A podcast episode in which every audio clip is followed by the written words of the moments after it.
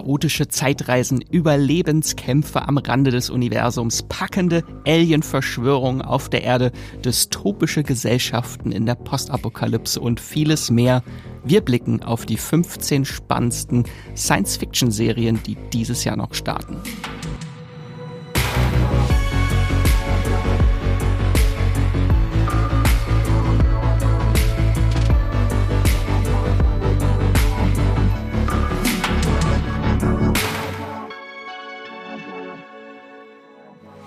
Hallo und herzlich willkommen zu einer neuen Folge vom Streamgestöber, eurem Moviepilot-Podcast, in dem wir den Streaming-Kosmos durchstöbern nach Serien und Filmen und darüber sprechen.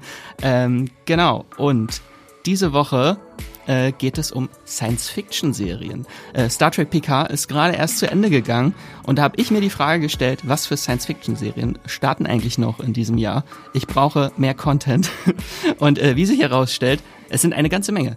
Und äh, deshalb haben wir für euch heute eine Serienvorschau, die sich einzig und allein äh, dem aber dafür äußerst vielfältigen Genre der äh, Science-Fiction-Serien widmet. Ähm, mit wir bin einmal ich gemeint, ich bin der Max, nicht der Warner Streaming Dienst, äh, sondern Redakteur bei Moviepilot, falls ich meinen Namen überhaupt noch sagen darf. ähm, selbsternannter obsessiver Serienbinger. Und an meiner Seite habe ich einen nicht minder seriensüchtigen Matthias. Hallo Max. Ist, ist das korrekt? Bist du auch seriensüchtig? Ich weiß auch. Nicht mehr so viel nicht, nicht mehr so sehr. Ich glaube, Filme sind in den letzten Jahren für mich wichtiger geworden, aber ich gucke schon noch, glaube ich, überdurchschnittlich viele Serien mehr, mehr als gut äh, für mich sind. Ich claime aber noch nicht, dass ein Streamingdienst nach mir benannt wird. Ich glaube, da, da hast du definitiv den Vorrang. Ja, war auf jeden Fall lustig, so bei der Ankündigung, wenn Leute dann auf Twitter sich darüber aufregen, über den Namen, der ja klingt wie ein langweiliger Typ. Nein, überhaupt nicht. Also ich assoziiere Max in erster Linie mit dem Serienexperten von Moviepilot und bin auch der Meinung, dass Warner Brothers Discovery bei deiner Tür hätte klopfen sollen, um dich als äh, quasi den das Gesicht der neuen Kampagne zu engagieren, weil ich glaube, du weißt jetzt schon mehr über alle Serien, die jemals auf diesem Streamingdienst erscheinen, als die Verantwortlichen selbst. Ähm, eine Frage an dich, Matthias. Hast du denn dieses Jahr schon eine Sci-Fi-Serie für dich entdeckt, die ich begeistern konnte, die nicht der Schwarm ist? Oh je, äh, wo ist meine Serienliste? Ich suche sie, aber ich finde sie nicht. Ich befürchte. Sind noch gar nicht so viele. Ich habe tatsächlich noch keine richtige Science-Fiction-Serie gesehen. Also ich gucke gerade andere Sachen wie Succession, was definitiv kein, äh, kein Sci-Fi ist. Aber spontan fällt mir nichts ein. Man könnte schummeln und sagen, The Last of Us ist ja auch äh, im Sci-Fi-Serie anzu ja, ja. als Postapokalypse. Endzeit, ja. Das, das geht definitiv als Sci-Fi im, im großen Rahmen. Dann ist das durch. die beste Sci-Fi-Serie des Jahres.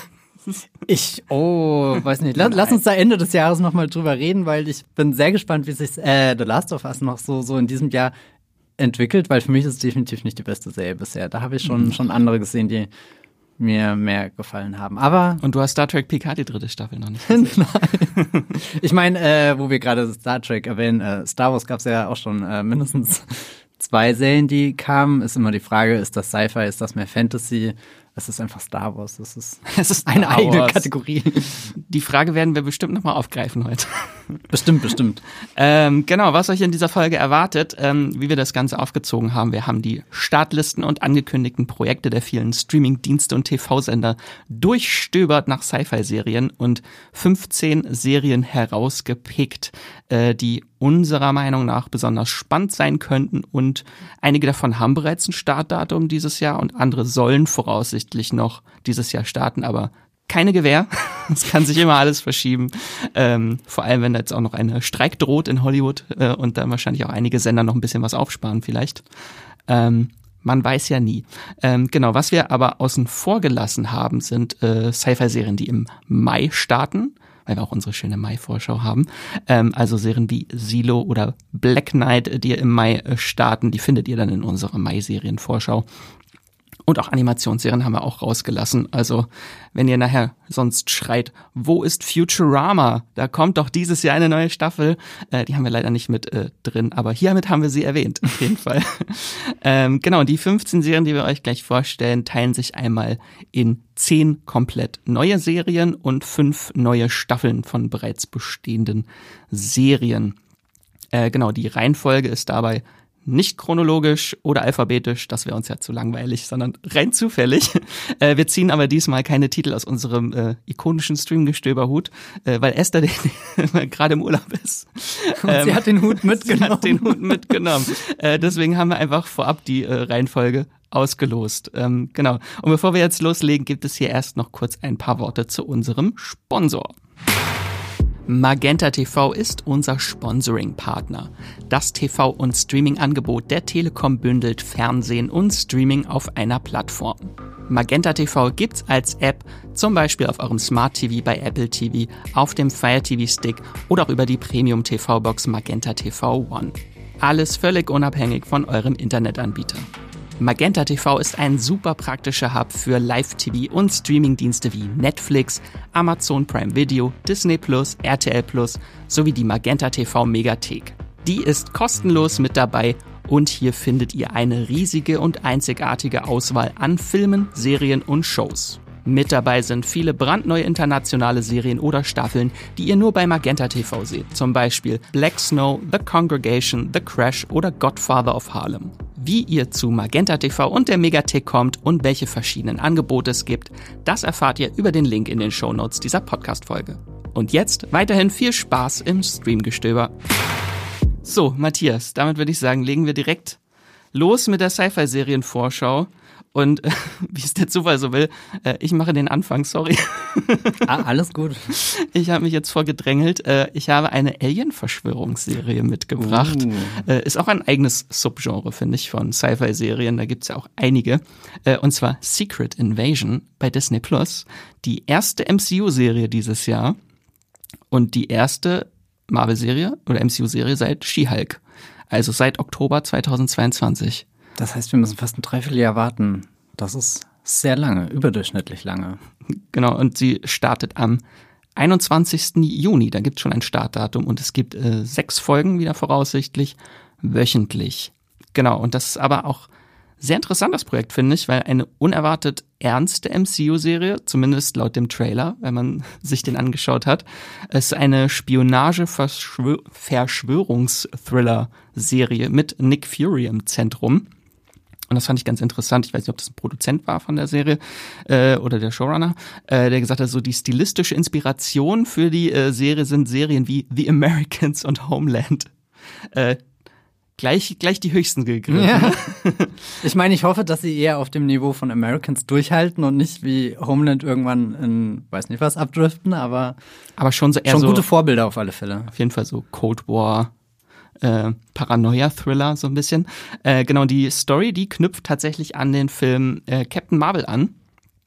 Wir erinnern uns, falls ihr euch noch erinnert, äh, in dem Film, der in den 90er Jahren spielte, da kam Nick Fury äh, mit einer Gruppe von gestaltwandlerischen Skrull-Flüchtlingen in Kontakt und hat denen versprochen, eine neue Heimat für sie zu suchen. Und seitdem sind viele Jahre vergangen und nichts passiert. Äh, unter anderem auch vielleicht, weil äh, Nick Fury äh, fünf Jahre lang zu Staub zerfallen war. ähm, und äh, nach den Ereignissen aus Avengers Endgame hat er sich ja auch ins All verzogen, was wir wissen. Ähm, er hat sich nicht so ganz gekümmert und es gibt einige Skrull, die ziemlich äh, böse sind. Er hat die Skrull im Prinzip sich selbst überlassen und nun kehrt er zurück auf die Erde und stößt auf eine geheime und drohende Invasion oder Verschwörung einer radikalen Fraktion der Skrulls, die es satt haben, länger zu warten. Und dafür muss er unter anderem zusammenarbeiten mit äh, Talos, dem Skrull, gespielt von Ben Mendelssohn und bekannten äh, KollegInnen wie Maria Hill und Everett Ross. Ähm, und der Cast ist auch wirklich spannend von der Serie. Wir haben einmal Emilia Clarke, ihre erste Rolle im MCU als äh, Talos Tochter.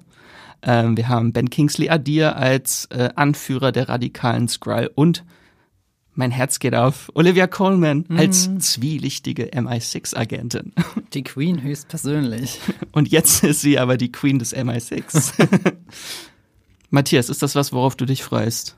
Ich bin schon super gespannt, weil ich die Prämisse und die Herangehensweise mag. Du hast gerade schon so zwei große Referenzserien genannt. Ich muss ehrlich gesagt immer an so einen Körperfresser-Verschnitt denken mhm. mit dieser ganzen Skrull-Gestaltwandler-Thematik. Und ich habe mich vor ein paar Wochen tatsächlich zufällig wegen einem TV-Artikel nochmal in dieses Körperfresser-Franchise eingelesen und dachte mir, oh, das, das sind so spannende Geschichten, warum, warum gucke ich diese Filme nicht öfter? Und da hoffe ich, dass vielleicht diese Marvel-Serie ein bisschen meine, meine Neugier äh, zufrieden befriedigen kann. Und ich freue mich auch wahnsinnig drauf, Emilia Clarke endlich mal wieder in der Rolle zu sehen. Ist leider das falsche Disney-Franchise, in dem sie zurückkehrt. Wir alle wissen, eigentlich Solo Star Wars Story 2 sollte ganz oben auf ihrer To-Do-Liste stehen, aber ich befürchte, das kommt aus verschiedenen Gründen nicht zustande, dieses äh, Projekt. Ähm, ich freue mich auf alle Fälle. Ist auf jeden drauf. Fall so die eine jetzt MCU-Serie, wo wir auch wirklich wissen, dass sie dieses Jahr startet. Bei den anderen ist es jetzt ein bisschen schwieriger. Wir ja. haben Loki Staffel 2, wo man jetzt auch gerade nicht weiß, was jetzt genau damit passiert.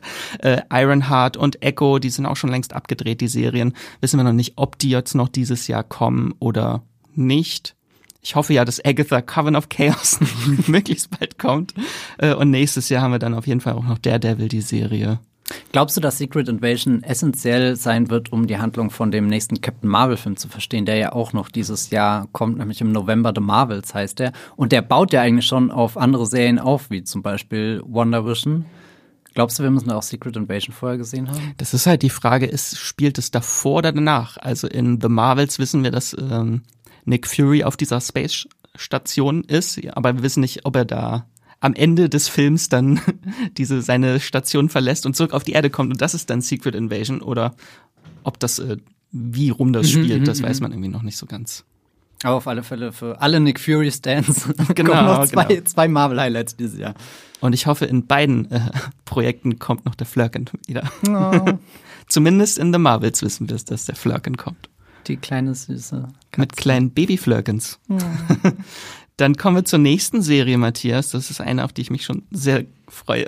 Ja, Mrs. Äh, Davis empfängt sie nun bei dem Streamingdienst Peacock. Also nein, die Serie heißt nur Mrs. Davis und ich bin wahnsinnig aufgeregt, weil es einfach das neue Damon Lindelof-Projekt ist. Äh, wer sich ein bisschen im Serienkosmos auskennt, weiß, dass dieser gute Mann schon einige Dinge geschaffen hat, über die Menschen sehr, sehr, sehr viel diskutieren. Ich glaube, der, der größte Name ist einfach Lost, diese 2000er äh, Meilenstein-Serie, die Mystery in völlig neue äh, Sphären katapultiert hat. Äh, Lindelof hat in den vergangenen Jahren aber auch so tolle Sachen gemacht wie die sehr freie, sehr mutige Watchmen Adaption, Variation, würde ich fast schon sagen. Und ich glaube, sein, sein persönliches Meisterwerk ist einfach das, was er mit den Leftovers gemacht hat, wo auch schon sehr viel Sci-Fi-Endzeit-Gedanken drin sind, aber das Ganze sehr emotional gelöst. Und für Mrs. Davis hatte er sich zusammengeschlossen mit einem Namen, der mir bisher noch gar nichts gesagt hat, nämlich Tara Hernandez. Die kommt offenbar aus dieser Big Bang Theory. Ecke war auch in das Spin-off Young Sheldon involviert. Also da kommt irgendwie so der, dieser, dieser Sci-Fi Lindelof auf ein Comedy Talent und die Serie wird auch so ein bisschen als Mischung aus Satire, Sci-Fi, es gibt Drama-Elemente, es soll generell sehr eigenwillig sein und ich glaube, die mhm. Prämisse erklärt das auch. Wir haben hier eine Nonne im Mittelpunkt der Ereignisse, also eine sehr gläubige Person und die gerät in einen Konflikt mit einer künstlichen Intelligenz, wo halt der Glauben eher keine Rolle spielt, sondern wo es um Zahlen und Berechnung und Kalkül geht und das ist so, so dieser zentrale Konflikt, der die Serie antreibt und diese Nonne, Simone heißt sie, wird gespielt von Betty äh, Gilpin und die kennt man unter anderem aus der Netflix-Serie Glow. Da habe ich sie gesehen und ich glaube, Nurse Jackie hat sie auch noch eine größere Rolle gesehen. Das ist allerdings vor meiner Serienzeit. Und oder dem Thriller The Hunt, hieß der The Hunt?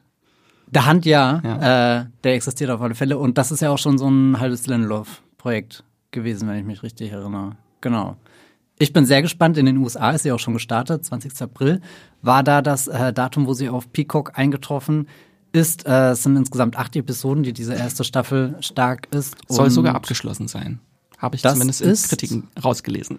Das ist schon mal eine gute Voraussetzung. Äh, ich bin ein großer Fan das von. Das ist nicht das Lost-Phänomen, dass wir ewig warten müssen auf Antworten. Wo, wobei ich, also Damon Lindelof kann eine Serie auch abschließen und du sitzt am Ende trotzdem da und die Welt bricht über dir zusammen, weil du nicht mehr durchblickst. Aber ich habe eigentlich großes Vertrauen, weil sobald du irgendwie verstehst, wie er Geschichten erzählt, merkst du irgendwann, dass es gar nicht darum geht, irgendwas rational zu Ende zu bringen, sondern vor allem auf so einer emotionalen Ebene. Also da war Leftovers für mich wirklich so, so ein Schlüsselwerk in seiner Filmografie, wo du eher von Lost kommst und dir halt den Kopf zerbrichst über was bedeutet das, was bedeutet das, was bedeutet das.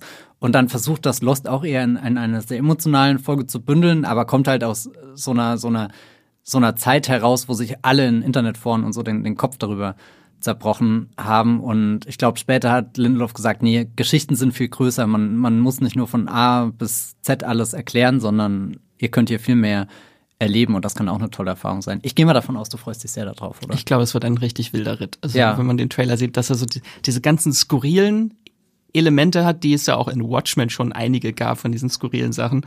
Das ist jetzt einfach komplett die Serie. Es wird einfach sehr, sehr skurril. Hast du, hast du schon ungefähr einen Tipp, einen Verdacht, wann die bei uns in Deutschland eintreffen könnte? Nee, leider noch nicht. Ich, ich hoffe ja, dass Sky sich die schnappt, die Ja. sich ja auch Pokerface, äh, die andere große Peacock-Serie dieses Jahr geschnappt haben. Ähm, aber ich denke mal, das dauert vielleicht noch ein bisschen, weil Pokerface Ja. hat's jetzt auch zwei Monate. Wann ist, ja? Ungefähr kann sein. Pokerface ist jetzt durch in den USA, ja. Ich hoffe, dass sie noch vor Ende Juni kommt in Deutschland. Vielleicht kommt sie dann ja in unsere beste Serie. Liste mit. Naja, wenn nicht Ende des Jahres haben wir immer noch eine Chance. Genau, genau. Ähm, ja, dann springen wir zur nächsten Sci-Fi-Serie. Und ich würde sagen, keine Sci-Fi-Vorschau ohne Star Trek. Ähm, das, das große Sci-Fi-Franchise. Ähm, und da gibt es nach dem äh, Picard-Ende äh, jetzt bald schon Nachschub. Und zwar die zweite Staffel von Strange New Worlds startet bei Paramount Plus. Ähm, startet am 15. Juni. Und die dritte Staffel ist auch sogar schon bestellt. Also wir haben noch lange Freude an dieser Serie. Ähm, ich habe auch geschaut, bei Movie Pilot hat die Serie eine Bewertung von 7,2. Das ist ganz gut. Bei IMDb hat die Serie eine Bewertung von 8,2 und ist damit bei IMDb die bestbewertete Star Trek-Serie seit Next Generation. Schon ein paar Jährchen her. ähm, genau, und das Ganze ist ein zum einen ein Spin-off von Star Trek Discovery und ein Prequel zur Originalserie mit Captain Kirk. Spielt ungefähr zehn Jahre oder ein Jahrzehnt früher. Und äh, das ist wieder so eine Star Trek-Serie, die so den frühen abenteuerlichen Geist der Star Trek-Serien atmet. Ähm, sprich, es geht äh, hier auch um äh, Captain Christopher Pike, der mit seiner Crew der USS Enterprise, darunter halt auch äh, Spock Uhura und seine Nummer eins Una, also sehr kreativer Name, äh, durch die Galaxie fliegt und äh, um neue Welten und Zivilisationen zu erforschen. Und das Besondere bei der Serie ist, dass es wieder eine episodische Star Trek-Serie ist mit abgeschlossenen Standalone-Folgen und unterschiedlichen Genres, was sich schon sehr abhebt von den anderen Star Trek-Serien wie Picard und äh, Discovery, die ja komplett äh, durchgehende Handlungen haben. Und das finde ich zeichnet die Serie sehr aus. Und da kommt jetzt die zweite Staffel. Äh, und ähm, mein großes Highlight, auf das ich mich freue in der zweiten Staffel, es gibt nämlich ein Crossover mit der Animationsserie Star Trek Lower Decks, ähm, wo Tony Newsom und Jack Quaid, The Boys Star, äh, erstmals in Live-Action-Form zu sehen sind. Die kommen dann jetzt aus der Animationsserie heraus ins Live-Action. Oh, das wusste ich noch gar nicht. Und die wird auch von Jonathan Frakes inszeniert. Also ich glaube, das wird das große Star Trek Highlight vielleicht auch dieses Jahr nach dem Picard-Finale. Ähm, genau, und äh, auch, wo ich mich sehr drüber freue, äh, Cast äh, in der zweiten Staffel ist Carol Kane, spielt die neue Chefingenieurin. Äh, freue ich mich sehr, auch als großer Unbreakable Kimmy Schmidt-Fan, wo sie auch eine ganz tolle Rolle hatte. Und es gibt ähm, Paul Wesley als James T. Kirk zu sehen in der zweiten Staffel. Der große Vampire Diaries Star. Ich muss ja gestehen, ich habe es immer noch nicht geschafft, die erste Staffel zu schauen. Aber Star Trek Strange New Worlds ist schon die Star Trek-Serie, die mich gerade am meisten interessiert, wenn ich wo wieder anfangen würde. Ich habe allerdings auch diese Geschichte, dass ich schon sehr viele Star Trek-Serien angefangen habe, aber noch in keine richtig reingefunden habe. Und unter anderem die Originalserie aus den, weiß nicht, 60ern. Und da du sagst, das ist jetzt wieder ähnlicher wie in diesem Rhythmus, hm, ich bin skeptisch, aber ich weiß, dass es mindestens zwei Personen in unserer Redaktion gibt, die Star Trek Strange New Worlds unsterblich lieben. Und allein deswegen ist es immer auf meiner, vielleicht guckst du doch irgendwann mal rein, Liste. Kann man auf jeden Fall einfach mal reinschauen, weil es halt auch so episodisch ist, kannst Ja. du auch einfach mal so eine Folge anmachen. Und eigentlich ist jetzt der Start der zweiten Staffel schon so, so, ein, so ein guter Punkt von, wenn ich jetzt nicht einsteige, dann muss ich halt nächstes Jahr gleich drei Staffeln gucken und das wird vielleicht ein bisschen sehr viel, während eine noch schnell nachholen und dann eine live mitschauen. Und natürlich für dich als Star Wars-Fan ist es eigentlich auch ein Muss, dass du die Serie guckst, weil sie auch eine Volume-Serie ist. Um den Vergleich zu ziehen. Welche Serie ist die hübschere? Ja, so, so aus dieser Perspektive ja. Allerdings habe ich jetzt gerade auch erstmal, bin sehr gesättigt an Volume-Bildern aus nicht nur, nur Star Wars äh, Mandalorian-Gründen, sondern auch aus Marvel-Kinofilm-Gründen. Ähm, andersrum haben wir Endor, eine Star Wars-Serie, die teilweise auch das Volume benutzt und unfassbar gut aussieht. Also, also, Star Trek Strange New World sieht auch besser aus als die letzten zwei MCU-Filme. Ja. Nee. Ich bin generell sehr fasziniert, wie diese, diese Studiokulisse, wo du quasi keine Greenscreen mehr hast, sondern vor riesigen Videowänden filmst, wo, wo schon live während dem Dreh die ganzen Hintergründe und Städte und Kulissen, Landschaften, alles äh, hingeworfen äh, werden und dann, dann direkt in die Kamera mit der Kamera eingefangen werden können. Ich finde, das ist eine wahnsinnig spannende Technik, aber halt immer noch eine, die sehr viele Limitationen aufweist. Und deswegen bin ich aus so einer technischen Perspektive und rein, wenn es um das Filmemachen geht, finde ich super spannend. Wenn ich die Serien manchmal selbst schaue, bin ich sehr unbefriedigt vom Ergebnis. Aber naja. Peak Volume ist immer noch The Batman. ja. ähm, dann, Matthias, du darfst weitermachen mit der nächsten Sci-Fi-Serie. Ähm, da haben wir eine Netflix-Serie, Goodbye Earth heißt die, und das ist unser erster großer internationaler Fang, den wir hier haben. Das ist ja das Schöne bei Netflix, dass meistens habe ich das Gefühl, auch wenn ich meine persönliche ähm, Serienliste des Jahres immer anschaut, die ist sehr US-serienmäßig mhm. geprägt. Ab und zu findet sich dann eine deutsche Produktion drin, vielleicht eine britische, vielleicht sogar was aus Kanada. Aber Netflix ist so in erster Linie das Einfallstor, ähm, wo, wo ich auch größere internationale Sachen reingespült bekomme. Und ich glaube, da dürfte Goodbye Earth definitiv ein Blick wert sein. Es handelt sich um eine südkoreanische Produktion. Es ist eine Science-Fiction-Serie, sonst wäre sie natürlich nicht im Podcast. Und wir haben eigentlich ein sehr klassisches Weltuntergangsszenario. Ein Asteroid fliegt auf die Erde zu. Das haben wir vermutlich schon in unzähligen anderen Serien und Filmen gesehen. Lars von Trier hat es schon vorgemacht. Selbst Lars von Trier. Was ist an dieser Geschichte überhaupt noch zu holen nach Melancholia? Ich bin sehr gespannt, weil das wird ein bisschen wie so ein Countdown beschrieben, dass die Geschichte 200 Tage vor dem Einschlag des Asteroiden beginnt und wir folgen dem Schicksal äh, verschiedener Figuren, die sich dann eben darauf vorbereiten. Wobei vorbereiten ein sehr großes Wort ist, weil sobald halt klar ist, dieser Asteroid wird die Erde früher oder später treffen, bricht halt Chaos aus. Und äh, das äh, könnte schon spannend sein, so, so, so eine Katastrophenserie im Detail episodisch äh, erzählt zu bekommen. Ich verbinde dann mit in erster Linie halt diese, diese äh, Kinoblockbuster wie Armageddon oder sowas oder selbst Greenland. Nicht don't Look Up. Ja, Don't Look Up. Ich meine, zählt's mit dazu, aber halt irgendwas, was meistens in zwei Stunden erzählt wird. Ja. Und deswegen bin ich gespannt, wie, wie nähert man dem, dem sich im, im seriellen Erzählen. Wird das Netflix an. Moonfall? Es könnte, könnte sein. Ich bin auch sehr, sehr gespannt, wie, wie, ähm, also wie, wie groß der, der, wir entwickeln irgendwas futuristisches Aspekt sein wird. Mhm. Ähm, oder ob es eher was, was geerdetes ist. Wir gucken uns die, weiß nicht, die logistischen Probleme von, von Evakuierungsplänen und so weiter an. Davon kommen auf alle Fälle zwölf Episoden in der ersten Staffel. Und ich glaube tatsächlich war der Start schon fürs vierte Quartal 2023 geplant. Ist eine der Netflix-Serien, die aus diversen Gründen aufgeschoben wurden. Aber 2024 sollte Goodbye Earth definitiv erscheinen. Mal gucken. Vielleicht überrascht uns Netflix ja noch. Ja. ähm, dann habe ich noch eine Netflix-Sci-Fi-Serie. Ähm, die größte Sci-Fi-Serie bei Netflix dieses Jahr. Nämlich? Äh, das äh, Three Body Problem. Uh.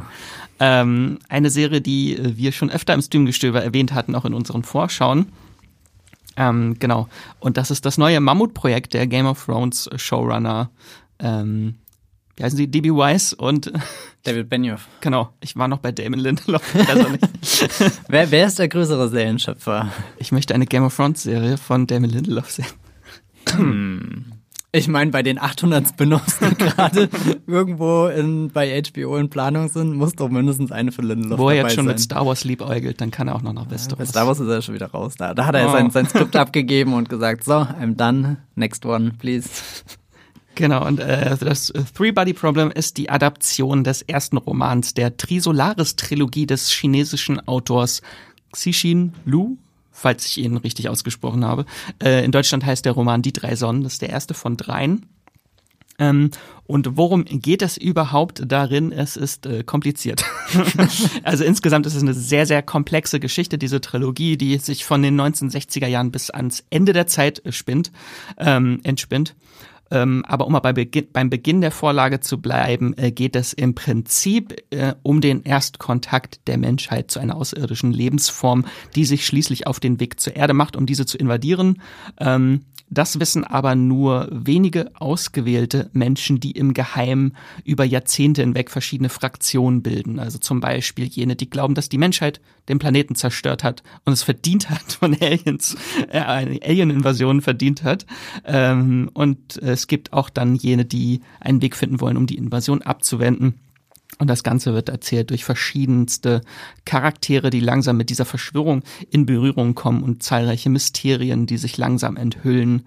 Genau, und äh, dahinter, hinter der Serie steckt, wie schon gesagt, äh, die, das, das Game of Thrones Duo, D.B. Wise und David Benioff, äh, die haben die Serie gemeinsam entwickelt mit Alexander Wu, das ist der Creator der zweiten Staffel von The Terror, die hm. äh, Horrorserie. Ähm, genau, und auch sehr interessant, als ausführende Produzenten äh, sind bei dem Projekt mit an Bord Ryan Johnson. Ähm, da haben wir wieder, die Star Wars, haben wir nochmal Star Wars wieder. Äh, Brad Pitt und Rosamund Pike, also auch einige Stars, die da äh, mit beteiligt sind. Ist aber leider noch nicht bekannt, ob Ryan Johnson auch vielleicht auch mal was inszenieren würde, aber ich glaube eher nicht. Ähm, und der Cast ist eine einzige Game of Thrones Reunion, glaube ich auch. Wir haben einmal äh, John Bradley, äh, Samuel Tarly, der mitspielt, äh, Liam Cunningham spielt mit, äh, Jonathan Price, der High Sparrow persönlich.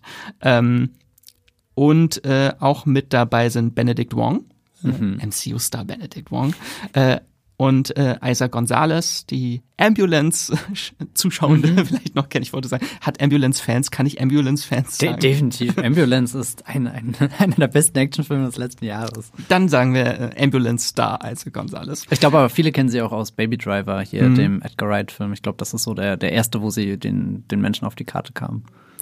Und noch viele mehr gibt's auch noch. In, in, in dem Cast äh, auch einige äh, chinesische Darstellende und das Ganze soll acht Folgen lang sein. Ähm, dagegen steht eine chinesische Adaption, die es auch dieses Jahr schon auf die Bildschirme geschafft hat, äh, die aber 30 Folgen lang ist. Äh, Three Body heißt die, die könnt ihr unter anderem auch auf YouTube äh, streamen mit Untertiteln.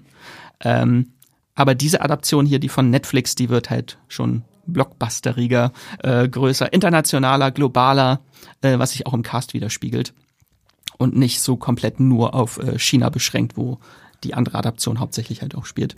Ähm, genau, ich hoffe sehr, dass die erste Staffel einschlägt, äh, weil die Showrunner große ambitionierte Pläne haben für die Serie und es ich hoffe, dass sie dieses gesamte Cypher-Epos umsetzen können, weil der erste Roman ist noch recht klein, aber das wird halt erst danach richtig groß und immer verwirrender. Da bin ich sehr gespannt, ob sie das irgendwann noch umsetzen können. Ähm, beim Tudum Festival von Netflix letztes Jahr im September wurde auch schon verkündet, dass die Serie abgedreht ist äh, oder die erste Staffel. Von daher denke ich mal, dass dieses Jahr auch die erste Staffel definitiv kommen wird. Ich bin wahnsinnig neugierig, was das angeht. Also ich wusste gar nicht, dass hier Ryan Johnson, Brad Pitt und Co. auch involviert sind. Ich meine, gut, was das konkret für das Projekt bedeutet, sei mal dahingestellt, aber es zeigt zumindest, dass sehr große Namen sehr viel Vertrauen in diese Geschichte, in den Stoff äh, stecken und das sind ja schon Menschen, die sehr gute Sci-Fi-Dinge gemacht haben. Brad Pitt mit Ad Astra zum Beispiel und Ryan Johnson ja sowieso nicht nur Star Wars, sondern auch eben Looper. Mhm. Äh, ganz toller Science-Fiction-Film. Und das ist eine super Überleitung zur nächsten Serie. Ja. Es geht ähm, nämlich um Star Wars. Endlich Star Wars, kein Podcast, in dem ich bin ohne Star Wars. Äh, ist es jetzt Science Fiction oder nicht? Ach, I don't care. ähm, Space-Kreaturen. Lichtschwertkämpfe, das ist schon in Ordnung, glaube ich. Ich meine, du, du hast Star Wars-Projekte und Star Wars-Projekte, wenn wir sowas wie Endor letztes Jahr anschauen, da kann man definitiv sagen, dass das mehr in der Science-Fiction Ecke anzusiedeln ist, weil du ganz viele Elemente hast, die du zum Beispiel auch in der Dystopie finden würdest, wie 1984 oder Brave New World und so weiter. Ähm, ich glaube, die Star Wars-Serie, die ich heute mitgebracht habe, und das ist eine von sehr vielen, die dieses Jahr startet, ist vielleicht sogar eher in der Fantasy.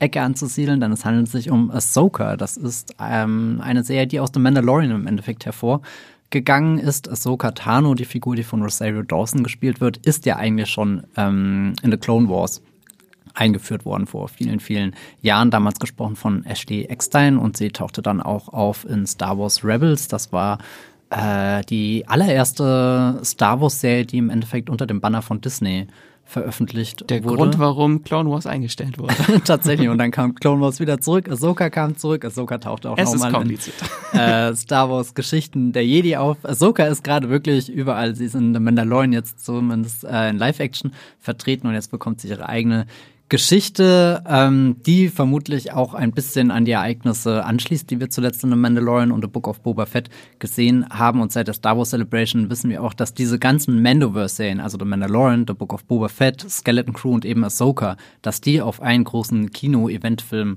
hinauslaufen. Der Star Wars Avengers. Ja, Star Wars. Tatsächlich, also ich glaube, das ist das erste Mal, dass es Star Wars gelungen ist, dieses MCU-Modell äh, äh, ziemlich gut und stabil nachzubauen. Und Ach, jetzt will ich sehen, wie Grogu mit einer Augenklappe sie alle zusammenführt. äh, ich meine, wer sie zusammenführt, das wissen wir tatsächlich schon. Dave Filoni, nämlich äh, der, der äh, maßgeblich damals in The Clone Wars involviert war, für viele der Nachfolger von George Lucas, sein persönlicher Padawan und irgendwie auch der Kreative bei Lucasfilm, der sich am meisten mit Ahsoka auskennt, der, der sie in jedes Projekt schleust, der ihre Geschichte ausbaut und ich glaube, da ist diese äh, Serie in sehr guten Händen. Es gibt auch schon einen ersten Trailer, den kann man sich anschauen, der besonders durch die Farbe der Lichtschwertklingen für Aufsehen sorgt. Äh, nicht nur Ahsoka, die hier eher mit weißen Lichtschwertern daherkommt, sondern auch die Bösewichte, die nicht im klassischen Rot da sind, sondern eher so in so eine orangene Richtung gehen. Und das hat bei der Star Wars Celebration für viele Gespräche gesorgt. Mit Moment, ist das gerade einfach nur die Qualität, mit der ich den Trailer gesehen habe, oder ist die Farbe wirklich so? Ich glaube, was ganz wichtig ist für, wenn ihr jetzt euch überlegt, naja, hm, welche Star Wars Projekte muss ich denn überhaupt gesehen haben, um Ahsoka zu verstehen? Da würde ich euch mitgeben, nutzt die Zeit bis August 2023, da startet Ahsoka. Äh, nutzt die und schaut Star Wars Rebels. Ich glaube, das wird die allerwichtigste Serie sein, die ihr so zum Verständnis der großen Handlung braucht, weil es ist bestätigt, dass äh, äh, der Großadmiral äh, Thrawn der Bösewicht ist. Und Thrawn ist eigentlich eine Figur, die aus den Star Wars Legends stammt, schon, schon eine eigene Buchtrilogie hat, die sehr ikonisch und sehr berühmt ist. Und das erste Mal, wo sie jetzt im neuen Kanon aufgetaucht ist, ist eben als Bösewicht in den späteren Star Wars Rebels Staffeln. Und dann tauchen auch noch ganz viele andere Star Wars Rebels Figuren in dieser Ahsoka-Serie auf. Wir haben zum Beispiel die Pilotin Hera, gespielt von Elizabeth äh, Winstead. Wir haben. Da haben wir noch Familienbande zu Star Wars. Ja, genau, weil Mary Elizabeth Winstead natürlich mit niemandem geringeren als Ewan McGregor verheiratet ist, der erst letztes Jahr als Obi-Wan zurückgekehrt ist. das schon Nepotism? Ist, es ist hart an der Grenze, würde ich mal sagen. Ähm, aber Mary Elizabeth Winstead ist einfach eine fantastische Schauspielerin ja, und ich freue mich so sehr, dass sie so eine besondere Star Wars Figur spielt, weil Hera ist halt nicht einfach so, so, weißt du, so eine, so eine random Figur, die, die keiner erkennt, sondern Hera ist eines der zentralen Mitglieder der, der Star Wars Rebels, der Ghost Crew. Ghost ist das Schiff, was in Star Wars Rebels vorkommt und dann dementsprechend auch in Ahsoka eingeführt wird. Ich freue mich auch besonders sehr, äh, Sabine Wren zum ersten Mal im Live-Action-Kontext zu sehen. Das ist eine Mandalorianerin, die gespielt wird von Natascha Liu Bordisso jetzt zum allerersten Mal und vielleicht äh, bekommen wir auch einen Flashback, in dem Hayden Christensen nochmal als Anakin War das auftaucht. nicht ganz am Anfang mal angekündigt, dass er Ja, ja, also und jetzt wollen sie es irgendwie wieder schnell vertuschen. Also, genau, genau. Es. Wir haben es euch mal erzählt, aber jetzt ist es eine Überraschung. Ich glaube, der Hollywood Reporter hatte vor vielen vielen Monaten so so die diese Meldung aufgegriffen, dass Hayden Christensen irgendwie in die Ahsoka Serie mhm. involviert ist. Es ergibt sehr viel Sinn. Ahsoka ist ja ursprünglich die Padawan gewesen von ähm, Anakin und da bietet sich ja definitiv ein Flashback oder was auch immer an. Auch Chopper ist dabei aus Star Wars Rebels, der völlig durchgeknallte R2D2-Verschnitt, ein Druide, der eigentlich als Kriegsverbrecher verurteilt werden sollte. Ich glaube, insgeheim ist Ahsoka Star Wars Rebels Staffel Next. Äh, Wie viele gab es eigentlich? Ich, ich überlege gerade, waren es vier oder fünf? Ich bin mir ich glaube vier. unsicher. Und drei habe ich nicht gesehen. Wow, Max, dann also muss ich dann, die noch nachholen dann jetzt. tu das tatsächlich, weil Star Wars Rebels ist ganz, ganz, ganz tolles äh, Star Wars Geschichten erzählen. Und das Besondere bei Star Wars Rebels ist auch, der Animationsstil unterscheidet sich ein bisschen von Clone Wars, was ja eher in so eine, so eine Anime-Richtung geht, mit sehr vielen markanten Ecken und sowas. Und der Star Wars Rebels Animationsstil, der orientiert sich deutlich mehr an den ursprünglichen Konzeptzeichnungen von Rolf McQuarrie, die er damals in den 70ern für den allerersten Star Wars Film Krieg der Sterne angefertigt hat. Und die haben so einen ganz bestimmten Stil. Also das, das erkennst du sofort, wie, wie die Bögen sind, wie die Gebäude aussehen, wie die Landschaften aussehen. Und daran orientiert sich dieser Animationsstil. Und deswegen finde ich die auf so einer rein ästhetischen Ebene auch, auch wirklich äh, spannend, das im, im großen Star Wars-Kontext mal anzuschauen. Genau. Ahsoka ist für mich definitiv eine der Most Wanted Serien dieses Jahr. Der Trailer ist der Hammer. Damit ihr noch ganz kurz den Überblick habt, was noch kommt. Wir haben Young Jedi Adventures, eine eher äh, an ein kindliches Zielpublikum gerichtete Serie, die in der Ära der Hohen Republik spielt. Wir haben am 4. Mai kommt noch Star Wars Vision Staffel 2 beziehungsweise Volume 2. Das ist wieder diese Serie, wo ganz viele kleine Geschichten von verschiedenen Animationsstudios erzählt werden. Da das im ersten Volume waren das in erster Linie japanische Studios, eigentlich ausschließlich japanische Anime-Studios, die das gemacht haben. Und in der zweiten Staffel, beziehungsweise in Volume 2 wird das auf, ausgeweitet und wir haben international die unterschiedlichsten Sachen und sogar Atmen ist mit einem Knet-Animations-Stop-Motion Star Wars-Film Und Cartoon Saloon, da freue ich mich auch. Also ich glaube, das könnte richtig besonders werden. Und dann, wenn wir Glück haben, zum Ende des Jahres kommt vielleicht tatsächlich noch Skeleton Crew. Das ist eine weitere Serie aus dem Mandoverse, die ein bisschen wie so ein Emblem 1980er Science-Fiction-Film sein soll, wie nimmt zum Beispiel E.T. und packt dazu Jude Law als geheimnisvollen Jedi und damit äh, seid ihr gut versorgt. Auf welches Star Wars freust du dich am meisten? Ich glaube auch jetzt erstmal. Also ich freue mich jetzt äh, direkt, freue mich auf jeden Fall auf Vision, die zweite Staffel mhm. sehr. Äh, aber doch schon Ahsoka, da freue ich mich schon ewig drauf. Bin großer Ahsoka-Fan schon seit den frühesten äh, Phasen. Von seit 2008. Ungefähr. Na, obwohl am Anfang, ich fand es immer schade, weil die schon, ich hatte immer das Gefühl, die war ein bisschen verhasst, die Figur, weil sie auch schon ein bisschen nervig war, als sie eingeführt wurde. War halt ein kleiner, rotziger äh, Padawan. Ja. Aber sie entwickelte sich halt enorm, finde ich, über den Verlauf also der Serie. Kann sagen, von, von meinem Besuch der Star Wars Celebration, Ahsoka ist eine der absolut beliebtesten Figuren. Ich habe selten so viele Cosplays von einem und dem gleichen Charakter gesehen. Absoluter Wahnsinn. Das ist die, der, jetzt ist die Ära der Ahsoka endlich gekommen. Total. Ähm, genau, dann kommen wir zu einer anderen Sci-Fi-Serie, die mit keinem Franchise verbandelt ist. ähm, neben Silo, die ja jetzt im Mai äh, startet ähm, oder zu sehen ist, äh, gibt es dieses Jahr noch eine weitere Adaption des, ähm, des Sci-Fi-Schriftstellers Hugh Howey und zwar Beacon 23 heißt sie. Das ist ein äh, Sci-Fi-Psycho-Thriller und spielt im 23. Jahrhundert, wo äh, Leuchttürme überall in der Galaxie errichtet äh, wurden, um Raumschiffen eine sichere Reise durch die Milchstraße zu gewähren. Und dort zu arbeiten in so einem äh, Leuchtturm ist der einsamste Job im Universum. Äh, und einer dieser Leuchtturmwärter ist äh, Helen Kai Nelson. Der wird gespielt von Stephen James, äh, den man vielleicht kennt aus der Serie Homecoming oder Beale Street, da hat er auch mitgespielt. Mm, ja, ja, ja. Und dieser findet eines Tages unerwartet Gesellschaft auf seinem Leuchtturm, äh, als die mysteriöse Esther Callex mit ihrem Raumschiff bei ihm Not landet und die wird gespielt von Game of Thrones Star Lena Headey. Äh, Cersei Lannister höchstpersönlich kommt. Bringt sie Wein mit? Mal gucken. Ähm, genau. Und, und Elefanten eventuell. Elefanten, oh Gott. Space-Elefanten. Hm. Äh, genau, und die äh, er muss jetzt herausfinden, dieser Helen, ob diese Asta, ob er ihr vertrauen kann und was ihre wahren Absichten und Motive sind. Und entwickelt wurde die Serie von Zack Penn, das ist der Drehbuchautor von zahlreichen Filmen wie äh, X-Men 2 und 3, The Incredible Hulk, Avengers, Ready Player One und Free Guy. Da hat er an den Drehbüchern viel mitgewirkt als Co-Autor. Äh, und er ist unter anderem auch Co-Schöpfer der Superheldenserie Alphas, die 2011 gestartet ist.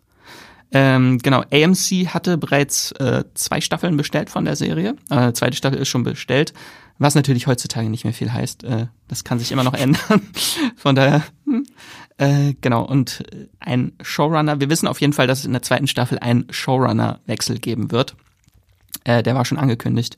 Ähm, da wird nämlich dieser Zack Penn abgelöst durch zwei Co-Showrunner. Einmal äh, Joy Blake und, was ich besonders spannend finde, äh, Glenn Mazzara, der Showrunner von The Walking Dead Staffel 2 und 3 damals. Das ist ein Name, den habe ich schon sehr lange nicht mehr gehört. Der leitet diese eventuell zweite Staffel dann okay. von dieser Serie. Äh, in den USA soll die dann bei AMC oder AMC Plus starten und äh, für Deutschland gibt's aber leider noch keine wirklichen Infos und im Idealfall wird das äh, Robert Eggers der Leuchtturm in Space. So klingt ich, das. Ich wollte gerade sagen, ich bin ein großer Fan von Leuchttürmen, meistens halt eher in Schwarz-Weiß mit Robert Pattinson und Willem Dafoe grunzend. Aber warum nicht auch mit äh, Space Elefanten und Weinen? genau. Mal her damit. Beacon 23 heißt die Serie. Kommt auf jeden Fall schon mal auf meine Merkliste. Ähm, dann kommen wir wieder zu Franchise zurück. Ja, äh, da hat sich einfach eine zweite Marvel-Serie hier reingeschlichen. Wie frech. Aber es passt ja auch. Wir haben hier den Gott des Schabernacks. Der kehrt zurück dieses Jahr, eventuell, vielleicht, hoffentlich. Loki. Tom Hiddleston, zweite Staffel. Das ist jetzt auch schon ein bisschen her. Das war ja damals der, der erste Schwung an Marvel-Serien, der rauskam. Wir hatten damals Wonder Vision, wir hatten damals Falcon and the Winter Soldier und dann kam auch schon ähm, Loki und hat sich vor allem darin unterschieden, dass es nicht auf der Erde äh, gespielt hat, sondern dass wir eher so eine Dr. Whoige Sci-Fi Space Adventure Mischung hatten, die ja wirklich äh, sehr, sehr spannend war, weil sie uns diese TVA vorgestellt hat, also diese, diese Organisation, die dafür verantwortlich ist, dass im großen Marvel-Multiversum alles richtig läuft, dass keine Figuren irgendwie einfach irgendwelche Timelines. Die dafür sorgen, dass es kein Multiversum gibt. ja, genau. Aber Und jetzt wissen wir, sie sind gescheitert. Ich wollte gerade sagen, die, die, die neue große Marvel-Phase ist einfach nur äh, Zeugnis dafür, wie erbärmlich die TVA in ihrem Job ist. Aber eigentlich mochte ich das ganz gern, wie, wie diese Organisation vorgestellt wurde mit all ihren Regeln. Sie hat uns auch ein paar richtig tolle neue Figuren äh, geschenkt. Unter anderem ist hier ähm, Owen Wilson, glaube ich, so, so eine äh, absolute Entdeckung in der ersten Staffel gewesen, auch Gugu und Betha Raw als Rowena Renslayer, kann ich gar nicht erwarten, die nochmal zu sehen. Und ich glaube, die, die beste neue Figur war Sophia Di Martino als Loki. Sylvie, genau, als, als die, die weibliche Loki-Variante. Und die sind alle wieder zurück. Äh, unter anderem neu dabei ist äh, Ke Hui Kwan, äh, den ihr alle bestimmt noch als den kleinen Jungen aus Indiana Jones Short und der Round. Tempel des Todes äh, kennt, genau. Short Round auch jetzt hier wieder groß bei Everything. Oscar-Preisträger. Genau, Everything Everywhere All at Once, das war sein großes Comeback und das finde ich sehr schön, dass er direkt äh, in, in einem weiteren großen Projekt untergekommen ist. Ähm, warum ich gerade so zögerlich bin, die Serie vorzustellen, ist, weil auch Jonathan Majors eine sehr große Rolle spielt. Wie wir alle wissen, ist das der Kang. Das ist der, der eigentlich der neue Thanos im ähm, Marvel Cinematic Universe. Das ist der, der neue große multiversale Bösewicht, der auch jetzt schon im Titel eines späteren Avengers-Films steht, nämlich Avengers Kang-Dynastie. Das Problem ist gerade, dass Jonathan Majors sehr viele, äh, äh, dass es da sehr viele Vorwürfe wegen häuslicher Gewalt und so weiter gibt. Äh, das hat im März angefangen mit einem ersten Bericht und jetzt tatsächlich, wo wir heute diesen Podcast aufnehmen, hat der Hollywood Reporter oder Variety ähm, weitere äh, äh, Frauen, die äh, Vorwürfe gegen ihn erhoben gebracht und er wurde auch schon von seiner Talent äh, Agency gedroppt. Äh, er wurde aus einer äh, Werbung rausgeschnitten, die er mit den äh, mit dem keine Ahnung US-Militär gedreht hat. Also sieht gerade alles Das heißt, zum, Auf, äh, zum Zeitpunkt dieser Aufnahme wissen wir noch nicht, was das Ganze für Loki bedeutet. Das Genau. kann sich bis zur Veröffentlichung der Folge wahrscheinlich noch geändert haben. Es ist nur, deswegen äh, Ja, ja. ist die Frage, wie kommt diese Serie, wann kommt diese Serie, wie groß wird seine Rolle sein und also ich glaube, das ist für, für die Geschichte, die Loki Staffel 2 erzählen will, sehr ärgerlich, weil das schon als so ein Mittlerprojekt zwischen all diesen großen äh, Multiversumsfilmen, die wir jetzt im MCU sehen, geplant war und da wird halt Kang definitiv eine wichtige Rolle einspielen. Wir kommen ja gerade erst von Ant-Man and the Wasp Quantum Mania, der uns gezeigt hat, dass äh, Kang nicht nur ein Bösewicht ist, den du einmal besiegen kannst, sondern Kang eigentlich ein Bösewicht ist, den du unendlich oft besiegen Der existiert Musst- nicht nur in unendlichen Varianten aus dem Multiversum, sondern auch noch in verschiedenen Zeitebenen. Und das geht, darum geht es, glaube ich, auch in der zweiten Staffel, dass Loki durch die Zeit reist und versucht, verschiedene Genau. Versionen von Kang aufzuspüren. Äh, Und da kommt man, glaube ich, auch nicht drum rum, dass da auch äh, Jonathan Majors auftauchen wird. Nachdem es Genau. auch die äh, Post-Credit-Szene ja schon von Ant-Man Quantumania schon anget angeteased hat. Also da kommt vermutlich noch was Kniffliges auf uns zu, worauf ich mich auf alle Fälle freue, dass die zweite Staffel unter anderem von Justin Benson und Aaron Moorhead inszeniert wurde. Die waren ja schon bei Moon Knight für ein paar Folgen am Start. Und das sind ja so zwei Indie-Darlings, die Science-Fiction-Filme gedreht haben, wie Spring, wie Endless, wie Synchronic. Also sehr gut sich mit Genres auch kennen, auskennen, auch so ein bisschen in die, die Grusel-Horror-Richtung äh, gehen, so Mindbending-Geschichten vor allem auf dem Kasten haben und die wirken eigentlich wie so ein perfekter Fit für ähm, Loki Staffel 2 und deswegen möchte ich diesen kurzen Absatz zumindest mit einer positiven Note enden lassen. Und wer weiß, was uns dann rein an praktischen Erscheinungen noch in den nächsten äh, Wochen, Monaten erwartet. Genau, wenn man das Ganze außenrum äh, ausklammert, ist das natürlich, freut man sich auf die Serie Genau, trotzdem. weil Loki war eigentlich bisher eine meiner liebsten Ja. MCU-Serien. Auch in den Bewertungen ist die immer gleich auf mit äh, WandaVision und Loki. Ja. Die kämpfen so um den Platz der besten MCU-Serie. Ich glaube, müsste ich mich entscheiden, wenn ich die will, die mich emotional komplett mitreißt, nämlich WandaVision. Ja. Und wenn ich die will, wo ich einfach nur Spaß und Abenteuer und Action haben will, dann nehme ich Loki. freue ich mich schon sehr. Die TVA ist zurück. Hatte ich auch Gerüchte gelesen, dass äh, auch die TVA in dem Deadpool 3 Film eine Rolle spielen soll. Oh, das wäre auch sehr spannend. Also hoffentlich Owen Wilson mal in einem MCU-Kinofilm zu sehen. Ryan Reynolds, Owen Wilson und Hugh Jackman. Geil. Und dann kommen wir zu einer Loki-ähnlichen Serie. Und zwar Doctor Who. The Original. Da scheint mir diese Reihenfolge doch nicht so zufällig zu sein. Genau, Doctor Who geht weiter dieses Jahr. aber auf Disney Plus, da komme ich gleich noch zu, eine neue Ära von diesem Sci-Fi-Mammut-Franchise äh, beginnt dieses Jahr. Äh, nicht Staffel 14 tatsächlich. Die startet erst 2024, aber es kommen dieses Jahr noch mehrere Specials äh, anlässlich des 60-jährigen Jubiläums äh, dieses Franchise oder dieser Reihe, Serie. Äh, ja, die Serie läuft tatsächlich schon seit 1963. wow.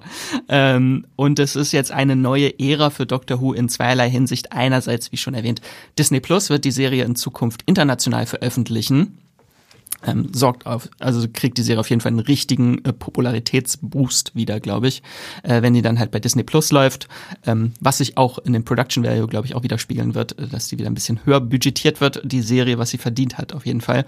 Ähm, genau, und diese Specials sollen im November 3, 2023 bei Disney Plus und in der BBC dann in Großbritannien laufen. Und äh, warum das auch eine neue Ära ist, äh, Russell T. Davies kehrt zurück als Showrunner für Doctor Who. Äh, der hatte ab 2005 vier Staffeln lang äh, Doctor Who geleitet, kreativ, ähm, ist der Schöpfer des Spin-offs Torchwood, The Sarah Jane Adventures. Also er wollte eigentlich schon so ein Doctor Who Cinematic Universe aufbauen und war, glaube ich, lange vor seiner Zeit mit da. Ein bisschen zu früh dran wahrscheinlich mit seinen großen Ideen, bevor es Cinematic Universes gab. Ähm, genau, und ein besonderes Highlight natürlich auch, David Tennant kommt zurück in dieser neuen, in diesen Specials. Nicht als zehnter Doktor wie äh, früher, sondern als vierzehnter Doktor. ähm, was schon mal ein sehr interessantes Mysterium an sich ist. Äh, und an seiner Seite kehrt auch zurück Catherine Tate als Donna Noble und die Kirsche auf der Torte. es kommt noch was? Oh mein Gott. Neil Patrick Harris als Bösewicht in diesen ah. Specials. Da freue ich mich schon sehr. Nach seinem tollen diebischen Graf Olaf ja, mag ich ihn als sagen, Bösewicht. Und in Matrix Resurrections war er auch schon richtig fies. Ja. Das passt sehr gut. Genau, und das sind drei Specials und die werden halt langsam die Ära des 15. Doktors einleiten, der dann ab Staffel 14 der Hauptdoktor wird. Äh, das ist der von Sex Education Star Chuti Gatwa gespielte nächste Doktor. Also es ist fast wie so verwirrend wie bei DC. Wer ist jetzt der Haupt-Batman? Ist es genau. Ben Affleck? Ist es Robert Pattinson oder vielleicht doch Michael Keaton? Und hier haben wir Doktor, Hauptdoktor neben Doktor, Ex-Doktor. Oh. Das war ja der, der große WTF-Moment, weil äh, zuvor war äh, Jodie Whittaker äh, mehrere mhm. Jahre jetzt äh, die, die Doktorin gespielt.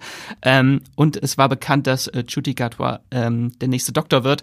Und dann plötzlich stand da, wurde sie, regenerierte sie sich in eine neue Version, eine Variante und plötzlich stand David Tennant da. Und dann ich so, what? Freue ich mich schon äh, sehr. Ich bin bis heute großer äh, Doctor Who-Fan äh, und bin auch ein bisschen traurig, dass die Serie so, die war eins ja wirklich so ein Straßenfeger auch in Großbritannien. Ähm, und mit der Zeit hat sie immer mehr an Popularität eingebüßt.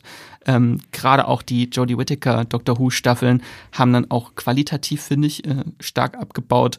Ich glaube, so mit Matt Smith hatte die Serie ihren Peak und danach äh, ist, und Stephen Moffat halt auch vor allem. Und danach ging dann so langsam das Interesse immer weniger. Bisschen schade. Ich muss gestehen, ich habe nur die Christopher Eccleston Staffel mhm, die gesehen. Erste. Damals eigentlich mit dem äh, Vorsatz im Kopf, äh, jetzt die ganze Ära danach zu gucken. Also eben, eigentlich habe ich mich mega auf David Tennant gefreut, weil ich äh, liebe David Tennant in Harry Potter 4. das ist, glaube ich, meine erste Tennant-Begegnung gewesen und dachte mir, oh, der, als Zeitreisen, weiß nicht, Doktor, kann ich Ist mir den nicht ein perfekt Spoiler für Harry Potter 4? So. Nein, ähm, ja, vielleicht. Sagen wir äh, mehrere äh, Jahre später. Ähm, nee, deswegen äh, nutze ich das vielleicht ähnlich wie bei äh, Strange New Worlds oder so. Könnte das endlich mal wieder ein guter Punkt sein, reinzukommen. Ich bin nur ein bisschen traurig, dass ich jetzt nicht diese, diese große Nostalgie haben kann, weil ich eben diese alten Geschichten nicht kenne und habe immer das Gefühl, dass Doctor Who wirklich so ein ganz großer Popkulturbrocken in meinem Kopf ist, der einfach nicht existiert, fehlt und da sein sollte, weil ich prinzipiell vieles mag, was ich immer über die Serie höre und so weiter. Und äh, gerade damals auch, als die äh, Stephen Moffat äh, mit Smith-Ära war oder so, da war ich ja noch viel tiefer drin in den Serien und ich habe immer zu Doctor Who rübergeschaut und dachte mir, das ist schon ein krasser Blockbuster-Standard, den die damals gefahren sind für äh, BBC, für britische Produktion und ähm, gerade in diesen Matt Smith Staffeln. Ja, ja, genau. Das, deswegen würde ich es äh, rein aus so einer äh, fast schon historischen Perspektive gerne einfach mal mal angucken. Kommt auf deine Watchlist. Definitiv. ähm, genau. Dann gehen wir weiter vom größten Sci-Fi-Franchise Großbritanniens äh, jetzt äh, zu einer ARD-Serie, eine deutsche Serie. Die deutsche Science-Fiction-Hoffnung 2023 heißt Der netteste Mensch der Welt. Und die nettesten hat, Menschen. Äh, Gibt pardon, oh Gott, ja. Ich war hier gerade bei Worst Person äh, von, von letztem Jahr hängen geblieben und äh, nein, diese Dinge haben gar nichts miteinander zu tun. Die nettesten Menschen der Welt, natürlich, es muss der Plural sein, denn wir haben hier auch eine Anthologieserie äh, vor uns, wo äh, pro Episode theoretisch eine abgeschlossene Geschichte erzählt wird. Und das große Vorbild äh, was sich die ARD da gesucht hat, ist äh, The Twilight Zone. Und da bin ich definitiv neugierig geworden, weil The Twilight Zone ist ja schon ein Monument am äh, Serienfirmament.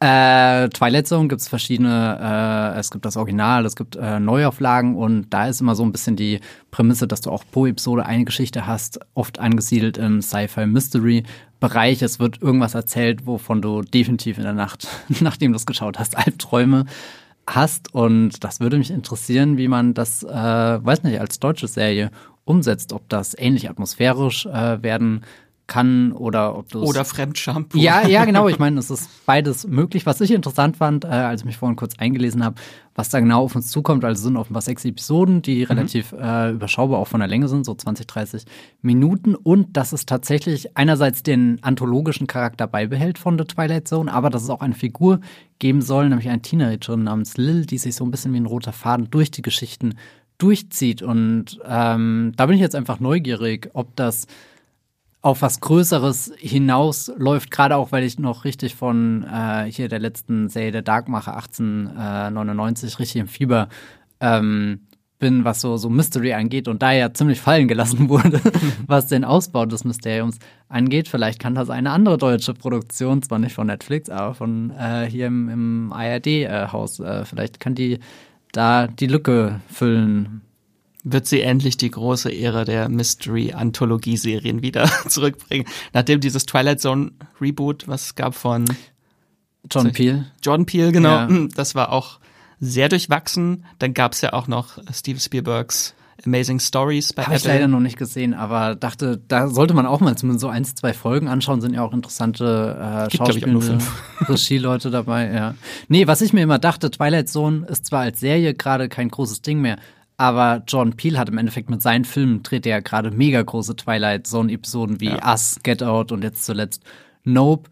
Und das sind alles Filme, die ich komplett faszinierend finde, aus den unterschiedlichsten Gründen, aber vor allem auch, weil sie sehr gut mit so einem Geheimnis einfach umgehen. Und ich glaube, wenn man sowas gut erzählt, kann das einfach mega gut für einen spannenden Serienstoff taugen. Genau, die nettesten Menschen der Welt in der ARD. ähm, und jetzt haben wir rein zufällig noch eine deutsche Science-Fiction-Serie, äh, das große Doppel. Ähm, und zwar hat sie diesen schönen Arbeitstitel, das noch nicht der finale Titel, kann sich noch ändern. Helgoland äh, 513 oder 513. Äh, und die kommt zu Sky. Ähm, das ist eine dystopische Gesellschafts-Sci-Fi-Serie in äh, sieben Episoden ähm, die Dreharbeiten sind gerade erst im März abgeschlossen, also mit Glück startet sie dann dieses Jahr auch noch bei Sky. Ähm, und die Serie spielt im Jahr 2036. Eine Apokalypse hat die Welt ins Chaos gestürzt und auf der Insel Helgoland hat sich der letzte sichere Hafen, die letzte Bastion der Menschheit etabliert. Äh, hier darf aber nicht jeder x-beliebige Mensch einfach leben. Es werden nämlich nur 513 Personen auf der Insel zugelassen, die hier zwar in Sicherheit, aber unter einem sehr strengen totalitären äh, Regime leben. Und ganz spannend ist, äh, dort leben die Menschen nach einem Sozialranking. Also wer weiter oben steht im Ranking, führt ein besseres Leben, erhält mehr von den knappen Ressourcen. Und dann gibt es in der Serie auch noch eine Bedrohung vom Festland aus, äh, wo eine verzweifelte Gruppe Überlebender beschließt, die Insel selbst zu erobern, weil die Alternative für sie ist der sichere Tod auf dem Festland. Klingt sehr spannend. Äh, Regie, Showrunner, Hauptautor von allem ist äh, Robert Schwenke. Uh. Äh, der unter anderem äh, viele, viele tolle Filme gemacht hat, wie The äh, Flight Plan, Die Frau des Zeitreisenden, Der Hauptmann, Snake Eyes, den habe ich leider nicht gesehen, G.I. Joe, äh, und gerade erst äh, jüngst auch Seneca, der lief, lief gerade erst im Kino an, oder?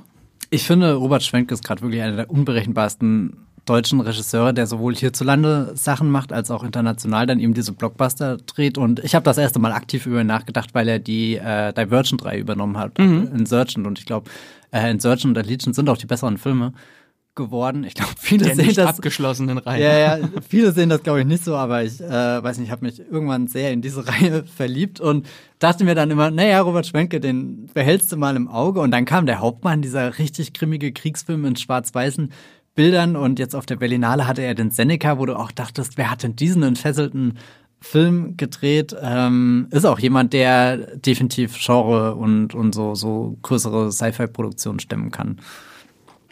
Klingt auf jeden Fall spannend. Äh, ich finde vor allem die Zahl irritierend. Nur 513 Menschen, das sind gar nicht so viele, wenn man da wirklich. Helgoland ist aber auch nicht so groß. Ja, gut, das, das, das stimmt auch. Ich frage mich nur, was da logistisch alles für dich an Aufgaben zukommt. Da sind ja die Rollen sehr schnell verteilt bei 513. Da kannst du doch eigentlich gar, dich von gar keinem lösen, weil dann dein ganzes System zusammenbricht. Naja.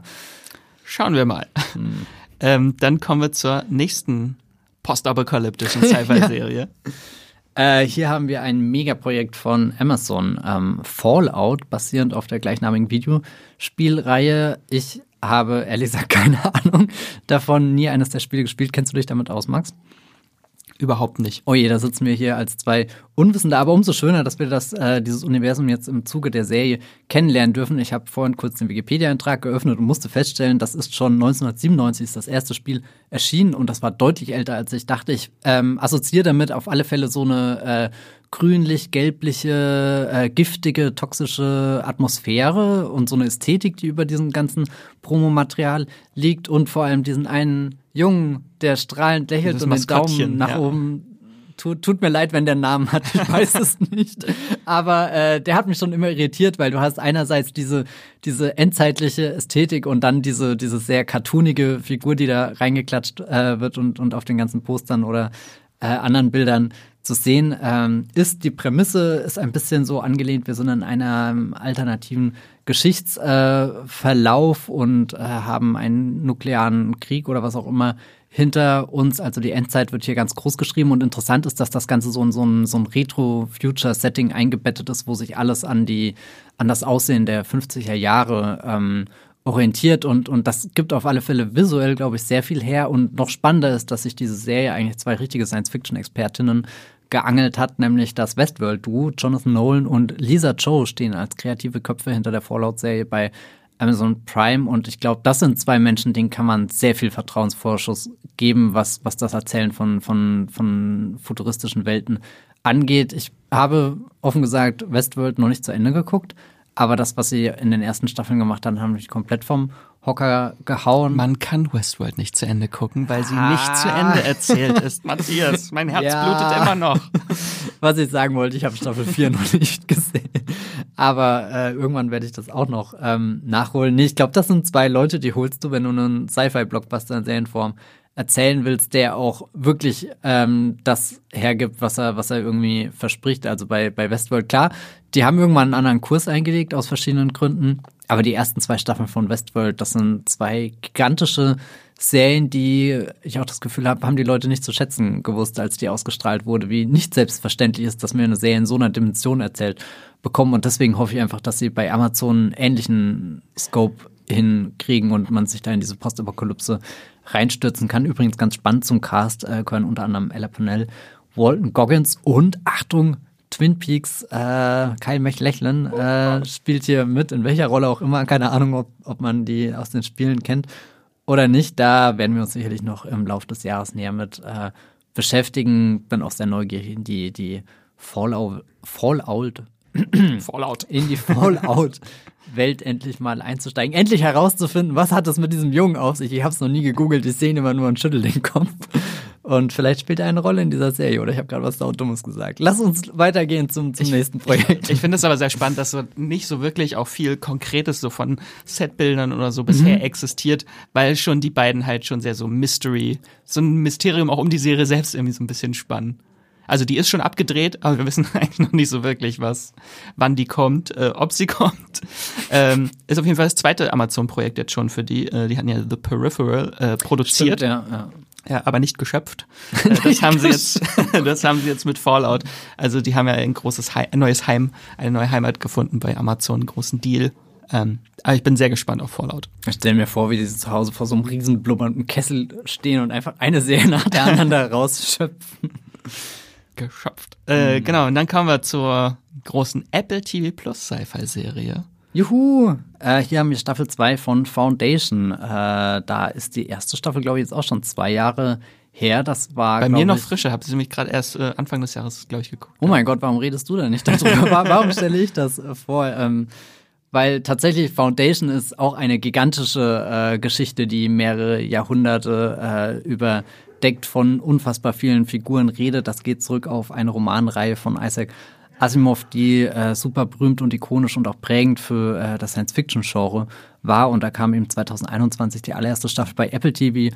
Plus damals in meinen Augen wirklich das größte Projekt, was der, dieser noch recht junge Streaming-Dienst äh, rausgehauen hat, sowohl was äh, eben das, das Ausmaß der Geschichte angeht, als auch irgendwie die, die, die unfassbaren Produktionswerte, die da drinne stecken. Erzählt wird äh, die Geschichte, oder sagen wir, es werden sehr viele Geschichten parallel erzählt, man hat sehr viele Hauptfiguren, äh, aber wenn man sich so auf, auf eine zentrale Figur ein, äh, einigen will, die, die da im Mittelpunkt der Ereignisse steht, dann wäre das Harry Selden. Das ist ein Mathematiker gespielt von ähm, Jared Harris. Mhm. Und das ist ja auch im Serienbereich ein, ein sehr etabliertes äh, Gesicht hier. Mad Men und erste Staffel von The Terror unter anderem. Und dieser Harry Selden, der vertraut sehr auf das, was er weiß, auf die Mathematik, auf äh, die Wissenschaft und berechnet dann mehr oder weniger das Ende der existierenden äh, äh, galaktischen Imperiumsherrschaft, die von einer Dynastie an Klonen am Leben gehalten wird. Und es existieren immer drei äh, Klone, den Brother Day, den Brother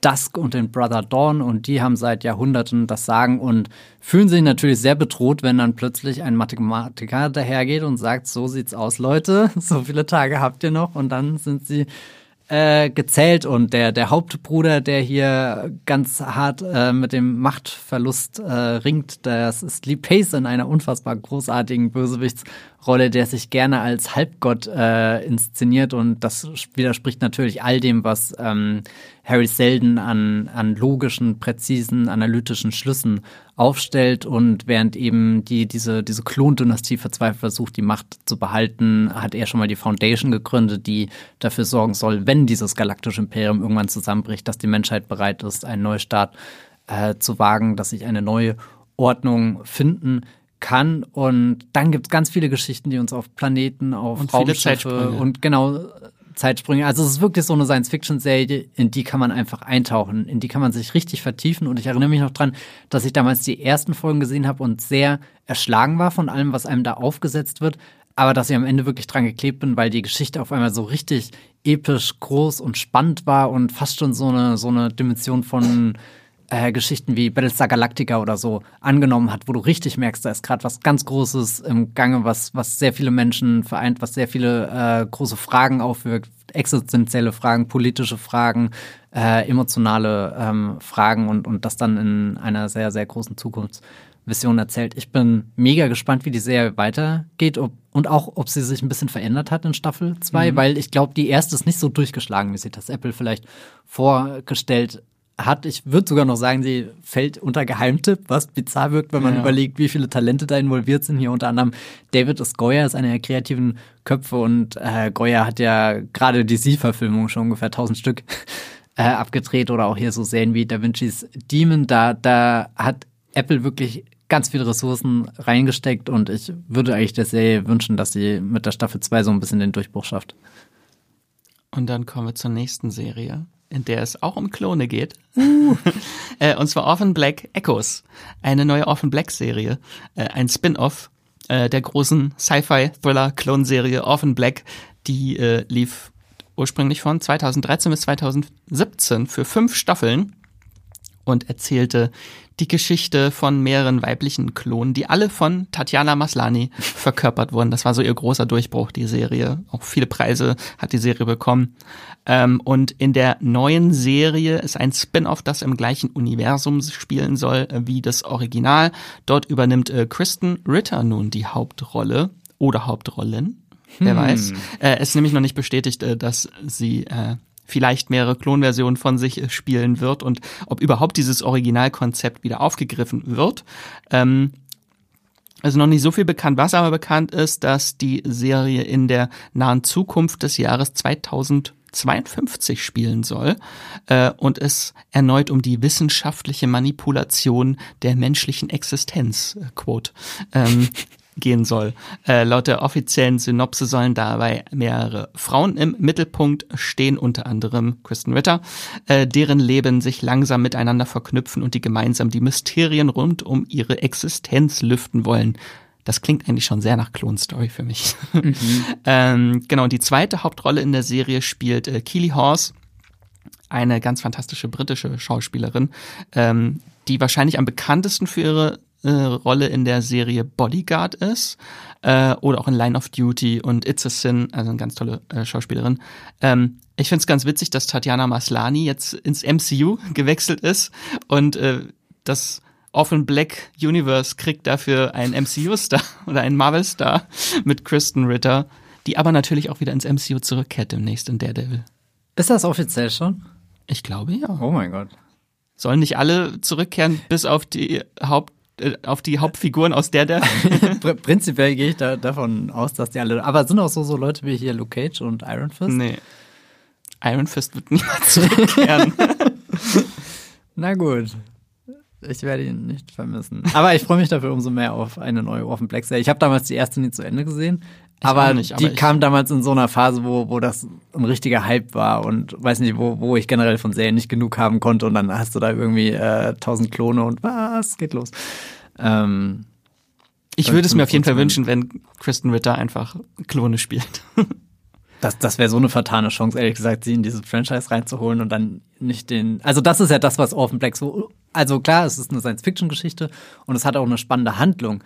Aber allein zu sehen, wie, wie eine Schauspielerin so viele verschiedene Persönlichkeiten formuliert durch ihr Spiel, durch, durch ihren äh, Körper, durch ihre Bewegung und so weiter, das war also da war ich immer zutiefst beeindruckt. Auch technisch war das für damalige Verhältnisse total, also bahnbrechend. Ja.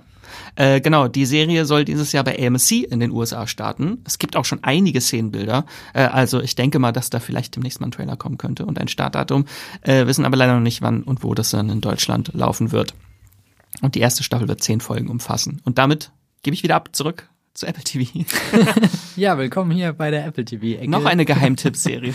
eine Geheimtippserie, die schon in Staffel 4 angekommen ist und wirklich kein Geheimtipp mehr sein sollte, und Leute. immer besser wird. For All Mankind. Ich habe die Serie, als die rauskam, komplett ignoriert, weil ich mir halt dachte, uff, da hat halt Apple schon wieder so viel Geld in irgendeine Science-Fiction-Geschichte gepulvert, wie das gerade jeder Streaming-Dienst äh, macht. Wir hatten da so eine ganze Welle an Lost äh, in Space von Netflix oder auch äh, hier die Hilary Swank Netflix Raumschiff Weltraum Serie, deren Titel ich vergessen Away? hab. Ja, danke Max.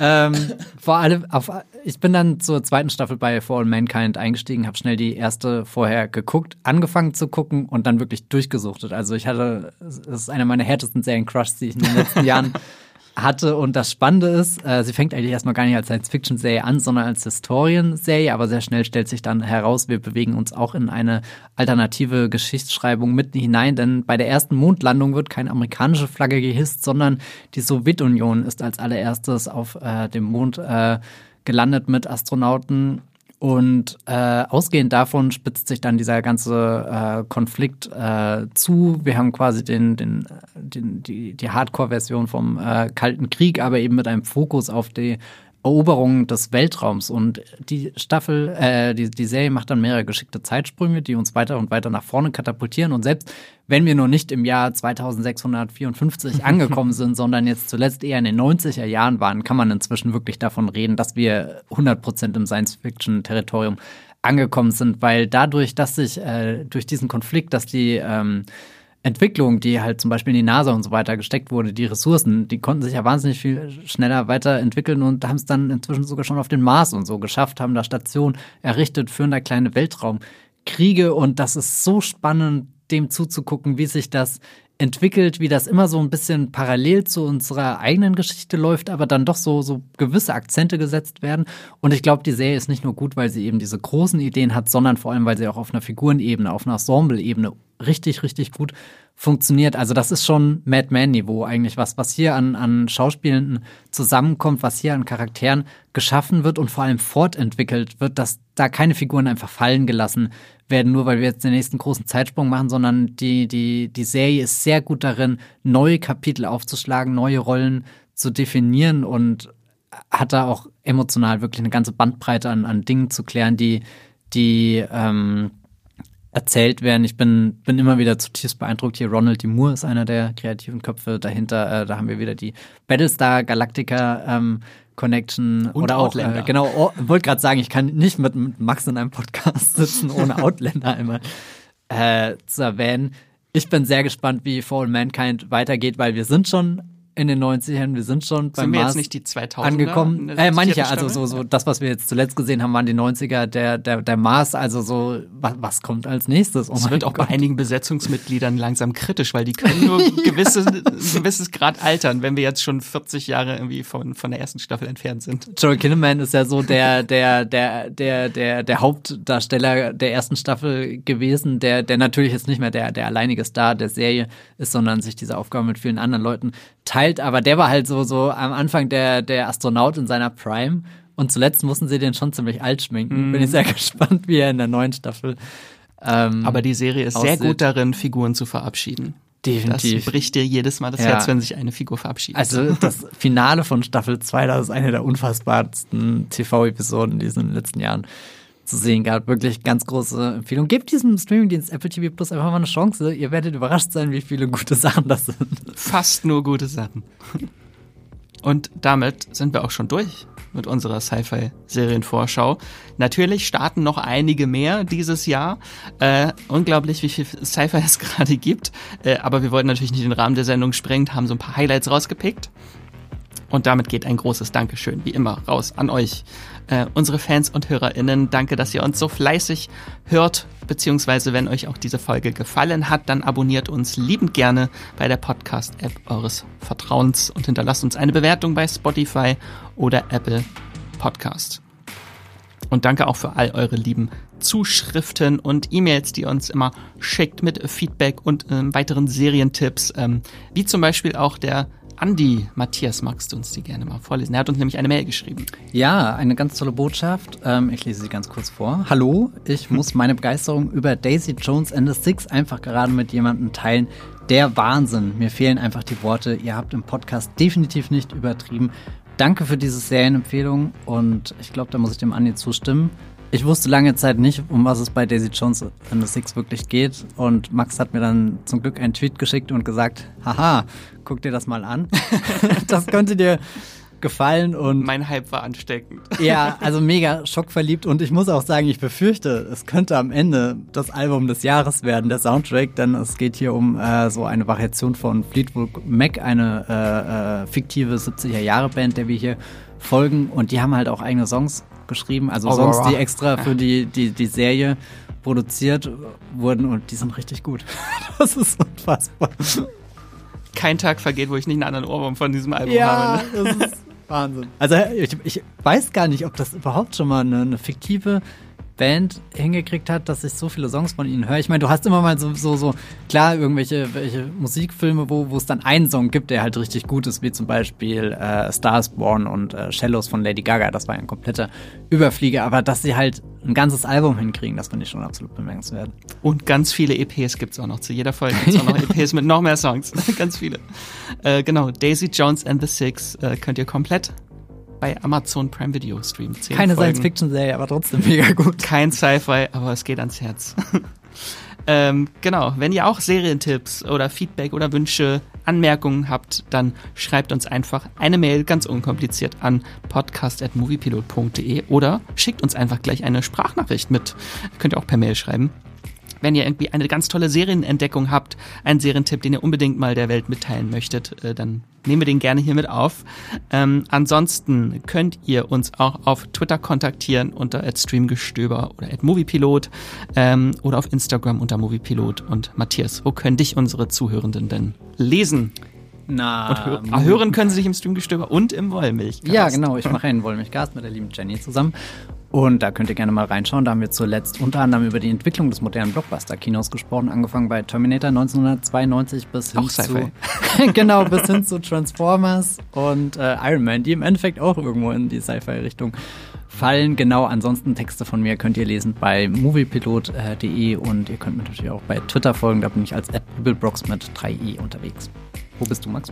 Man findet mich bei Twitter oder Instagram und auch auf Moviepilot unter Max Wieseler oder Wieselmax äh, und bei Moviepilot dann oft Serien, Artikel. Vielleicht demnächst mal wieder Walking Dead, falls es da endlich mal weitergeht. Hm. Ich habe gehört, viel Walking Dead könnte eine Serie sein, die eventuell demnächst. Ja, endet.